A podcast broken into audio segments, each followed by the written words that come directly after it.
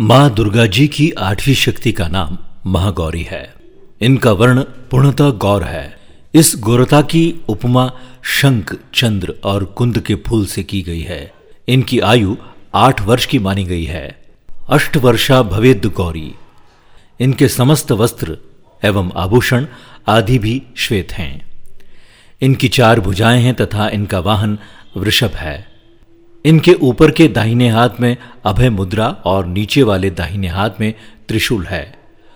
ऊपर वाले बाएँ हाथ में डमरू और नीचे वाले बाएँ हाथ में वर मुद्रा है और नीचे के बाएँ हाथ में वर मुद्रा है। इनकी मुद्रा अत्यंत शांत है। अपने पार्वती रूप में उन्होंने भगवान शिव को पति रूप में प्राप्त करने के लिए बड़ी कठोर तपस्या की थी। इस कठोर तपस्या के कारण इनका शरीर एकदम काला पड़ गया।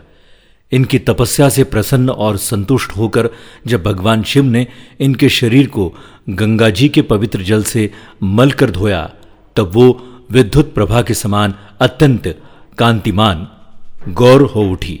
तभी से इनका नाम महागौरी पड़ा। दुर्गा पूजा के आठवें दिन महागौरी की उपासना का विधान है। उसके पूर्व संचित पाप भी विनष्ट हो जाते हैं। भविष्य में पाप संताप, दैन्य दुख उनके पास कभी नहीं आते। वो सभी प्रकार के पवित्र और अक्षय पुण्यों का अधिकारी हो जाता है। माँ महागौरी का ध्यान, स्मरण, पूजन, आराधना भक्तों के लिए सर्वाधिक कल्याणकारी है। पुराणों में इनकी महिमा का प्रचुर आख्यान किया गया है। ये मनुष्य की वृत्तियों को सत की ओर प्रेरित करके असत का विनाश करती हैं।